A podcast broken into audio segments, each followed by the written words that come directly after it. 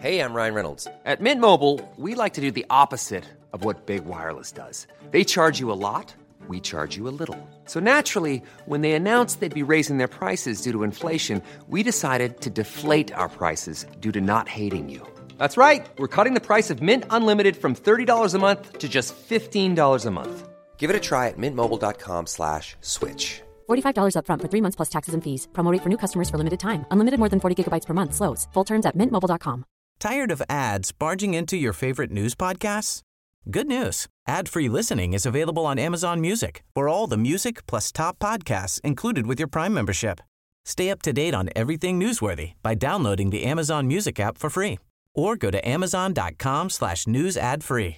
That's amazon.com slash news ad free to catch up on the latest episodes without the ads. The New Statesman. You're listening to audio long reads from The New Statesman, the best of our reported features and essays read aloud. In this episode, World Prince What Drives Emmanuel Macron's Global Ambitions? Written and read by Jeremy Cliffe. This article was published in the New Statesman magazine and online on the 30th of November 2022.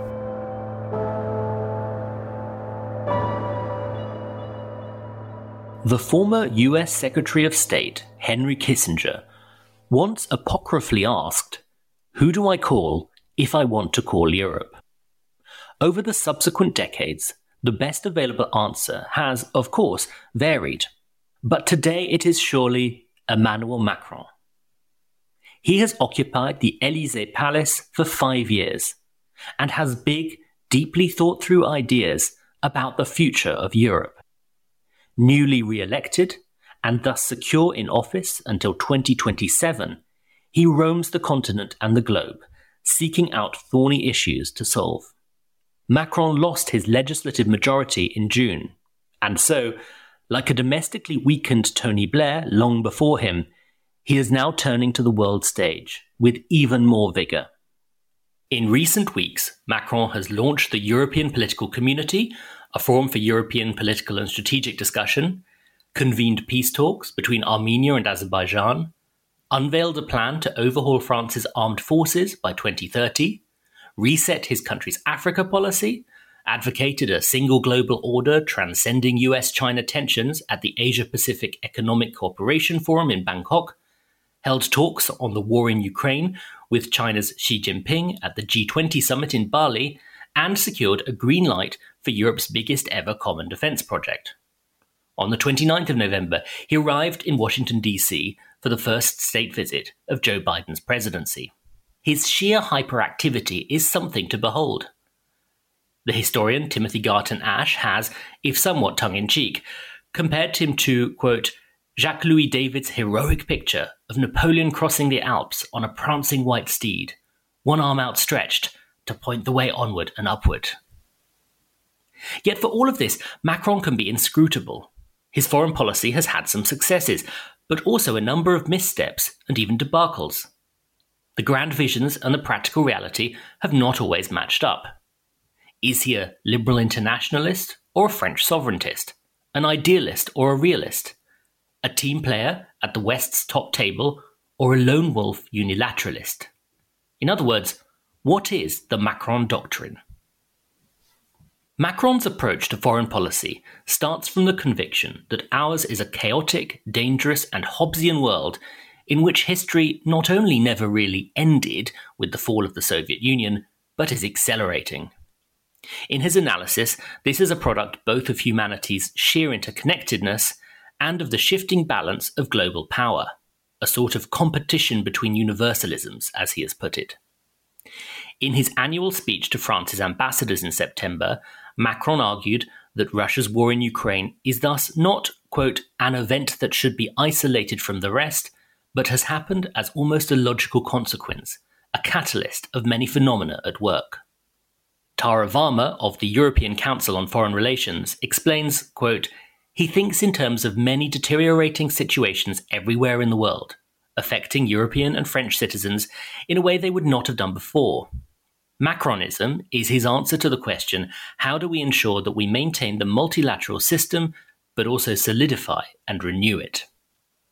In practice, there are two pillars to that answer. The first is the notion, deeply rooted in the Fifth Republic's foreign policy norms, that France should be a puissance d'équilibre, or balancing power. This grows out of the country's many instruments of influence membership of the EU, the UN Security Council, and NATO, nuclear weapons, residual colonial territories on every continent, and the global reach of the French language and it supposedly seeks to use these instruments to press its thumb on the scales whenever a destabilizing imbalance is emerging, mediate in conflicts, and maintain its freedom of maneuver at almost any cost. As Macron put it in his speech to the ambassadors, quote, we have never been aligned behind or the vassals of any global power. We have partners, we have allies, but we have always kept our independence. The second pillar of Macronism is European sovereignty. The idea that, in an age of great power rivalry, Europe needs to strengthen its autonomous capacity to advance its own interests. The canonical text of this agenda was the speech he gave at the Sorbonne in Paris in 2017, in effect advocating a great leap forward towards a United States of Europe. Quote, the route of rebuilding a sovereign, united, and democratic Europe, he argued, should include greater integration of tax, defense, digital, migration, education, and research policies. New federal structures, such as a Eurozone finance minister and budget, pan EU lists at European elections, and the kernel of a future European army in the form of an EU rapid reaction force. An important distinction is that where the first pillar places Macron firmly within the, quote, Gaullo Mitterrandist tradition in Paris, that of prioritizing French independence, associated with Charles de Gaulle and Francois Mitterrand, the second Sorbonne pillar goes beyond it. Quote, he is more emphatically pro European in his discourse than any French president before, says Shahin Vallée, a former Macron advisor now at the German Council on Foreign Relations. Yet the president sees no contradiction between the two. Quote, the essence of Macronism is reconciling the traditional French balancing power stance with the Europeanization of foreign policy, says Varma. He wants to create a new foreign policy tradition, a new dividing line between the Macronists and the rest. This ambition is deeply embedded in Macron's character. Even by the standards of France's quasi monarchical presidency, he possesses an extraordinary self belief, the conviction that his own Jupiterian energy, charisma, and intellect, deployed in portentous speeches and at world summits, can overcome contradictions and break through seemingly unbreakable blockages.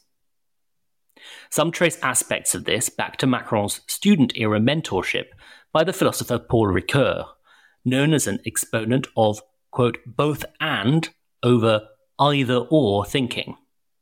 This Ricoeurian spirit of en même temps, at the same time, according to Macron's biographer, Sophie Pedder, explains the president's, quote, quest to reconcile apparently contradictory forces and thus helps to make sense of what sometimes appears to be an ambiguous approach to fundamental policy issues. His philosophical training may also explain Macron's embrace of the abstract, that, at its best, lends him a heavyweight sophistication of thought, but at its worst, tips him into impractical, divisive sophistry. Widely read though he was, Macron brought little experience of the world stage to the Elysee in 2017. Michel Duclos, France's former ambassador to Syria, recalls meetings with him when he was Francois Hollande's economy minister. Quote, it was very clear he had little knowledge about international affairs, but he realized he had to learn. Among those known to have influenced Macron's foreign policy education are Jean Pierre Chevènement, previously Mitterrand's defense minister, and Hubert Védrine, Mitterrand's long serving diplomatic advisor and subsequently foreign minister under Jacques Chirac. The contours of Macronism were there from the start. He set off energetically, both on what he himself had called the Gaullo Mitterrandist track and on the Europeanist track. The former path took the form of energetic attempts to woo both Vladimir Putin, hosting the Russian president at a summit at the Palace of Versailles in 2017, and Donald Trump, a bombastic state visit to Paris for the US president in 2018, marking the high point of this bromance. Macron also ordered military strikes on the Syrian regime in retaliation for the Douma chemical attack. He deepened France's anti jihadist Operation Barkhane in the Sahel and backed the warlord Khalifa Haftar in Libya's civil war. The latter Europeanist track found expression in Macron's Sorbonne speech and in his bid to win over Angela Merkel to its agenda. For those of us in the room at the Berlin Chancellery when the two held their first joint press conference, the sense of possibility was palpable. A magic dwells in each beginning, quipped the German Chancellor, quoting the author Hermann Hesse. A year later, the partnership produced the Franco German Meseberg Agreement, advancing the EU wide taxation of digital giants, among other rather vaguer commitments on common economic, migration, and defence policies. The year 2019 was a turning point. By then, it was clear that Macron's overtures to both Trump and Merkel had failed. The US president had pulled out of the Iran nuclear deal and withdrawn his troops from northern Syria, while the German chancellor had proved intransigent on much of the Sorbonne agenda. At home, the president was battling the Gilets jaunes protests. This colder climate, internationally and domestically, sharpened Macron's most Gaullo Mitterrandist traits. He hosted Putin at the Fort de Brégançon, his Mediterranean summer retreat, in an attempt to peel Russia away from China. He told France's ambassadors that we are not an aligned power, blocked EU accession bids by North Macedonia and Albania, and in an interview with The Economist, alarmingly declared NATO's brain death. Macron's inclination towards the role of France as a balancing power was prominent in 2020 as well. He emphatically backed Greece over Turkey in the rivalry between the two in the eastern Mediterranean. He stood in the rubble of the Beirut blast and promised Lebanon a roadmap to a better future. And he made France a formal partner of ASEAN, the Southeast Asian Economic Bloc.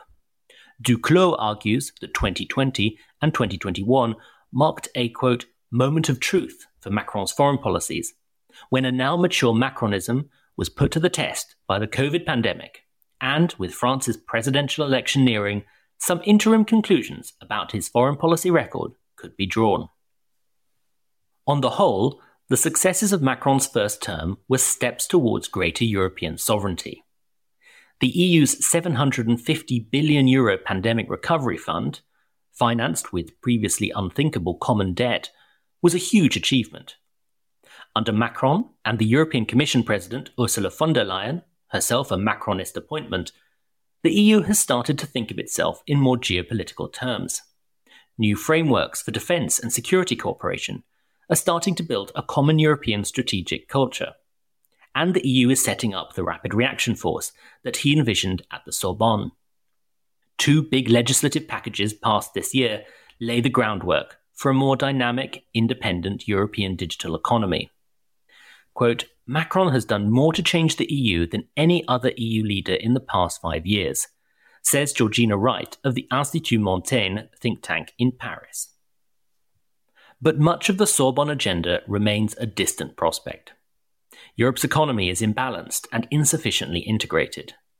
Relatedly, progress on pan EU democracy has been halting, and the bloc is deeply divided on many big foreign policy issues. Macron's most conspicuous failures, however, are mostly outside of the EU.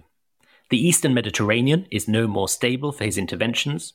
Lebanon's roadmap has come to little. Haftar's militias were pushed back in Libya. France's Indo Pacific strategy was undermined in 2021 when Australia abandoned its submarines deal with France and forged a new AUKUS pact with the US and UK. And the French troop surge in the Sahel has been a debacle. But Macron's biggest failure was his attempt to contain Putin, including his last ditch efforts to negotiate to prevent full scale war in the early part of 2022. Many of these failures are rooted in the very nature of Macronism. Much as the French president protests otherwise, there are contradictions and trade offs between the two pillars of his strategy. France backing Haftar in Libya as a balancing power wrecked any prospect of a common EU policy on this failed state in Europe's near abroad. Wooing Putin and dismissing NATO sowed deep suspicion in Central and Eastern member states. Proclaiming top down visions of federalism draped in a French flag has not contributed to their popularity. Quote, you cannot have both a unilateralist, balancing power France and a Europe with a strong foreign policy role unless you believe that Europe's strategic autonomy is just an extension of France's foreign policy, says Vallée. Quote, the idea that France will have to compromise on occasions is not acknowledged. Macron's failures are also tied to his method.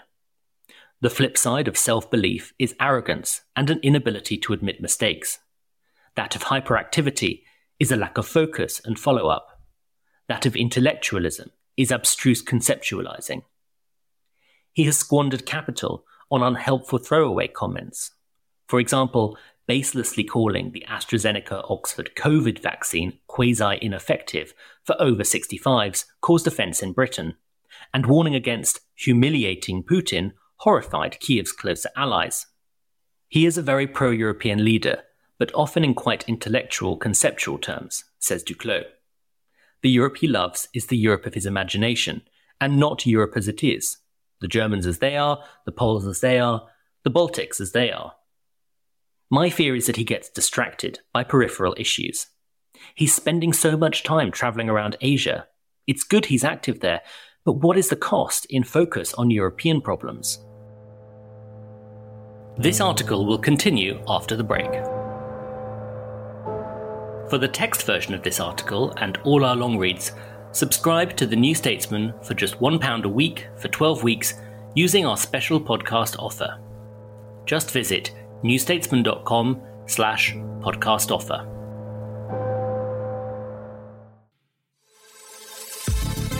If you're enjoying our audio long reads, you might also like the New Statesman's international news podcast, World Review. Twice a week, the international team unpack the most significant stories in world affairs and interview special guests for their unique perspective and expertise. Get better informed with World Review, available wherever you get your podcasts.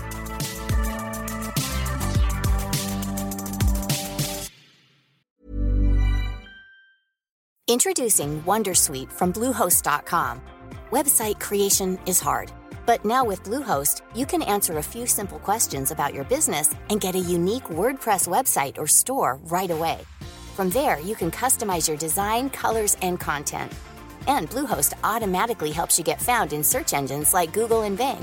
From step-by-step guidance to suggested plugins, Bluehost makes WordPress wonderful for everyone. Go to bluehost.com/wondersuite. Tired of ads barging into your favorite news podcasts?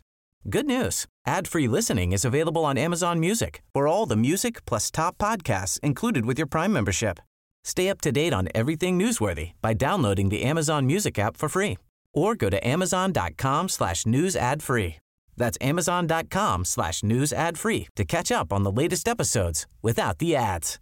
Hey, Dave. Yeah, Randy. Since we founded Bombas, we've always said our socks, underwear, and T-shirts are super soft. Any new ideas? Maybe sublimely soft. Or disgustingly cozy. Wait, what? I got it. Bombas. Absurdly comfortable essentials for yourself and for those facing homelessness. Because one purchased equals one donated. Wow, did we just write an ad? Yes. Bombas. Big comfort for everyone. Go to bombas.com slash ACAST and use code ACAST for 20% off your first purchase.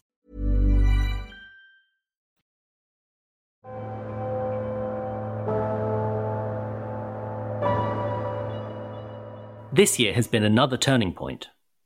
Macron won re election, the first French president to do so in two decades. But he has also been a player in a crisis, Russia's invasion of Ukraine, that has both undermined and reinforced him. Undermined because it made a mockery of his attempts to influence and contain Putin and transcend NATO, which has been revitalized by the war. France's military exports to Ukraine have been paltry compared with British or Polish, let alone American ones. Quote, Macron missed a golden opportunity to lead Europe's response to the invasion from the 24th of February, Duclos says. And reinforced because the war has greatly strengthened Macron's case for European sovereignty. In Paris, as in other Western European capitals, many are shocked at how much the continent continues to rely on the US for security, a US that may not always be willing to provide it. On a typical day, Macron works from the Élysées' storied Salon d'Angle, corner room. Formerly the bedroom of Eugénie, the wife of France's last monarch, Napoleon III, it is on the first floor of the palace's far flung east wing looking onto the garden through tall windows. Some call it the room that makes you mad for its remoteness. For ceremonial moments, however, Macron occupies the Salon Doré, Golden Room, with its mirrors and gargantuan chandelier. This is a nod to the legacy of de Gaulle, who first worked here. And it was here, early on the 24th of February, that Macron took the call from Volodymyr Zelensky telling him that the war had begun. We are fighting in the whole country, Zelensky told him. Macron puts in long days at his desk, a flurry of calls and meetings, starting early in the morning and ending, the president now in a hoodie and jeans, late at night. It takes a constitution of steel to survive in his inner circle, and several burnt out advisers have left. Recently, life in the Elysee has been one of two halves. In the legislative elections, Macron's party, Renaissance, lost its majority. And Marine Le Pen's far right National Rally became the second largest party in the Assemblée Nationale, with 89 of the 577 seats. Passing new laws is therefore a permanent battle, with the French government now frequently invoking Article 49.3 of the French Constitution, which enables the executive to force through legislation. Macron is considering calling new legislative elections next year to secure a majority, but will likely wait until the worst of the cost of living crisis has passed. All that, including regular meetings with his trusted new Prime Minister, Elisabeth Borne, takes up much of his time. But Macron is also throwing himself into international affairs with all the more gusto. Some of this may be him playing to the domestic gallery. The new strength of Le Pen's national rally means that Macron needs to be seen to be fighting for French interests. But a broader explanation is that he is contemplating his place in history. Quote, I am obsessed with one thing, the president told a group of reporters recently. I believe that our duty towards our children is to leave them with the same freedom of choice as us. As his second term unfolds, Macron's legacy defining priorities on the world stage are becoming clear. In Europe, he wants leaps forward on the Sorbonne agenda, including progress on defence integration, a more robust European energy infrastructure, and another push for pan European candidate lists at the 2024 European election. He wants the EU to be the leading player in post war Ukraine. Recognizing that it has not led on military support for Kiev, and therefore cannot play the top role in any peace process, he is contemplating a huge new debt backed fund to make the EU the leading player in Ukraine's reconstruction. Quote, Money is where the French see a big role for their foreign policy in Ukraine going forward, says Mij Rahman of the Eurasia Group consultancy. Farther afield, Macron wants to move from a military led role in Africa to a more economic and cultural one, focused on projects such as the so called Green Wall, a proposed 8,000 kilometre long band of forestation preventing further desertification on the Sahara's southern edge. He wants an independent European voice in the Indo Pacific. After his meeting with Xi Jinping at the G20, he talked of a, quote, strategic partnership with Beijing. In the Middle East, he wants to spur on the Baghdad Conference, a platform for regional peace talks, and involve France closely in the Israeli Arab Abraham Accords. One might question the wisdom of some of these, especially Macron's fixation on the Indo Pacific, where France and Europe will almost inevitably end up following the American lead. But by and large, his second term ambition is welcome. Crucial though it has been to Ukraine's military resistance, the US is turning away from Europe. The Republicans are now an outright isolationist party, and even the Democrats want to shift the country's long term attention to the Pacific. US officials warn that China may move to seize Taiwan in the next few years. If so, Washington will not have the capacity to continue devoting the degree of focus and investment on Europe and the continent's tumultuous periphery that it does today. If he is to make a success of his second term agenda, Macron will need to apply the lessons from his first term. He will need to recognize the trade offs between European sovereignty and his vision of France as a balancing power. And he will have to recognize the need for greater humility and diplomacy in his personal style and more coalition building in his statecraft. Duclos is emphatic. Quote, when you deal with Ukraine and Russia today, you have to involve Poland. When you deal with Libya, you have to involve Italy. If France wants to play alone, that will not work. The big question about the president's second term, Duclos argues, is can he adapt? Recent weeks have brought some positive signs. When the idea of the European political community, a forum uniting the EU with the Caucasus, the Western Balkans, Ukraine, Moldova, Turkey, and the UK, was raised by France's presidency of the EU Council earlier this year, many dismissed it as a classic French ruse to derail attempts to enlarge the Union. The EPC was announced in a typically French way with no prior consultation, says Duclos. But it worked because French diplomats and the French president were able to understand the disagreements and points of resistance and addressed these. Macron made it clear that the European political community was not an alternative to EU accession, but a complement to it. This, says Rahman, speaks of a, quote, fundamental shift of mindset in the Elysee and in the Quai d'Orsay, France's foreign ministry. They now realize that if the EU does not draw in the states between its borders and Russia, they will be fair game to Moscow in terms of propaganda and hybrid warfare. The result was an inaugural European Political Community Summit in Prague on the 6th of October at which EU aspirant states were treated as equals to members, a watershed for the Union, but especially for France, long the champion of a more exclusive European project. The successful European Political Community Summit behind him, on the 9th of November, Emmanuel Macron gave a major speech in Toulon, the Mediterranean home port of the French Navy. In it, he unveiled a new strategic review for France and restated his impressions of a chaotic, dangerous world. Quote, this Ukraine war also clarifies the weakening of norms and taboos, the intoxication of appetites, he said, before paraphrasing Antonio Gramsci. Quote, it qualifies this dangerous moment when the old balance is challenged and the new balance is not yet achieved. Once more, he committed to reconciling a revitalized French role as a puissance d'équilibre with the goal of European sovereignty. Quote, by 2030, I want France to have consolidated its role as a balancing, united, radiant, influential power, a driving force for European autonomy. Yet Macron's speech in Toulon also contained signs of a revision, renouncing the Gaullist turn of 2019. In it, NATO was no longer suffering brain death, but was, quote, the foundation and essential framework for Europe's collective security.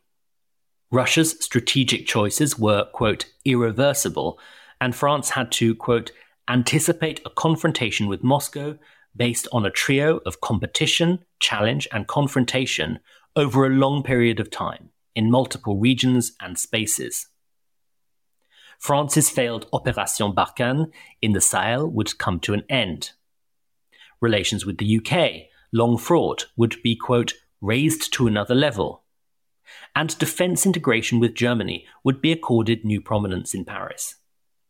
Soon after the Toulon speech, on the 18th of November, Macron duly struck a new agreement with Germany and Spain on the 100 billion euro Future Combat Air System, an integrated defence project without precedent in European history. It is an evolution more than a transformation. Macron will doubtless continue to aggravate with unhelpful comments and acts of underconsulted unilateralism. At points, he will likely continue to miss opportunities to build common European positions by defaulting to the old Gaullo Mitterrandist vision of an independent, balancing power France. He will almost certainly rile the US with his bid to position Paris as a bridge between Washington and Beijing. He will, in other words, remain in many respects a typical French president, a product and archetypical occupant of the Salon Doré. But to dismiss Emmanuel Macron as merely that will be, as it has always been, to underestimate him. It remains the case that he thinks more deeply and acts more ambitiously than any counterpart. Which other world leader has serious ideas about Africa in 2050 and 2100, for example? His fundamental analysis of the world and its intoxication of appetites is broadly correct and compares favourably with a Germany still clinging to old certainties and a UK primarily absorbed in the aftermath of Brexit. Europe will do better, led by figures like Macron, who sometimes overreach, than by leaders paralysed by doubt and caution. And while France's president is wrong to claim that there are no trade offs between a more sovereign Europe and an independent global role for France, he is not entirely wrong to pursue elements of both. We do live in a world of big blocs, but also one where nimble individual states can carve out distinct roles. A dash of en même temps still has its place in international affairs. World Prince What Drives Emmanuel Macron's Global Ambitions was written and read by Jeremy Cliffe. If you enjoyed this episode, have a listen to Travelling Through Macron's France from the Channel to the Mediterranean, also by me, which is linked in the show notes. This has been audio long reads from The New Statesman. This episode was produced by May Robson. The commissioning editor was Megan Gibson, the features editor was Melissa Deans, and Chris Stone was the executive producer. If you enjoyed this podcast, please make sure to like, subscribe, and rate the show.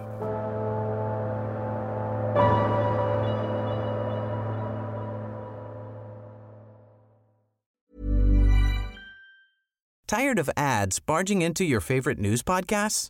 Good news. Ad-free listening is available on Amazon Music for all the music plus top podcasts included with your Prime membership.